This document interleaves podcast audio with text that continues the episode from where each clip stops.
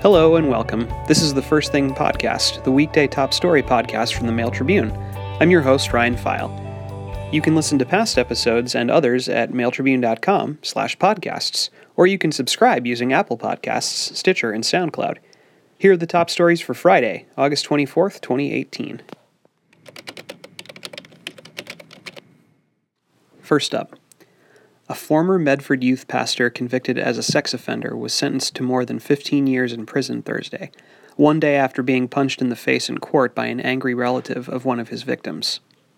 U.S. District Court Judge Ann Aiken sided with federal prosecutors, ruling Thursday that Donald Courtney Biggs be considered a, quote, repeat and dangerous sex offender for secretly recording dozens of young women and juvenile girls undressing in bathrooms at multiple Mountain Church events from March 2013 through September 2014, quote, at the very least, according to Aiken.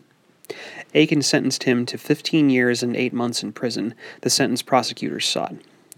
Biggs' hearing made national headlines after a Wednesday afternoon courtroom attack, in which a man jumped the railing from a jury box where victims were seated and landed a punch on Biggs.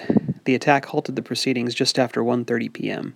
The sentencing resumed early Thursday afternoon. Biggs read an emotional prepared statement in which he told his victims who spoke during Wednesday's hearing, I heard each one of you, then acknowledged the young women's struggles with anger, fear of hidden cameras, and relationships. I want to say to every single one of you, I am so sorry, Biggs said adding that he wasn't allowed to speak while his case was pending. Biggs said it will be the, quote, one and only time I'll say it, because he does not intend to contact any of his victims. And last up, Northern California authorities have arrested a man they say started the deadly Klamathon fire last month.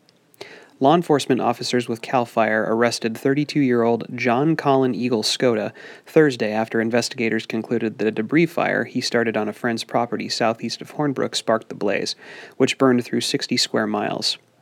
The Klamathon fire killed one Hornbrook resident, 72 year old John Carl Bermel, and injured three firefighters. It destroyed 35 houses, 48 structures, and damaged another 12 structures, according to a release from the California Department of Forestry and Fire Protection. Susie Brady, spokeswoman for CAL FIRE's Siskiyou unit, said Skota quickly lost control of the unpermitted debris pile. Siskiyou County District Attorney J. Kirk Andrus told the San Francisco Chronicle that Skota called 911 after the fire got away from him.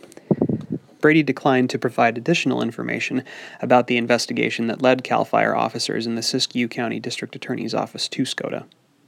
The July 5th wildfire forced thousands of Northern California and Southern Oregon residents to evacuate and temporarily shut down Interstate 5. A section of the Pacific Crest Trail was closed due to the blaze, and though the city of Ashland was never declared threatened, Ashland High School briefly operated as a shelter for evacuees. Authorities declared the fire 100% contained and have not updated information on its incident page since the morning of July 23rd.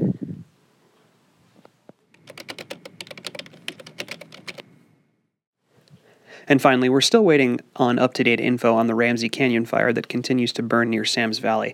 But as of late Thursday, the blaze was listed at 15% contained and was 1,500 acres.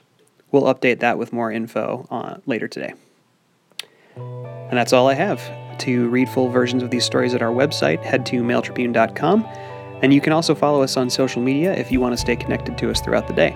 We're on Facebook, Twitter, Instagram, Pinterest, and YouTube. Have a good one.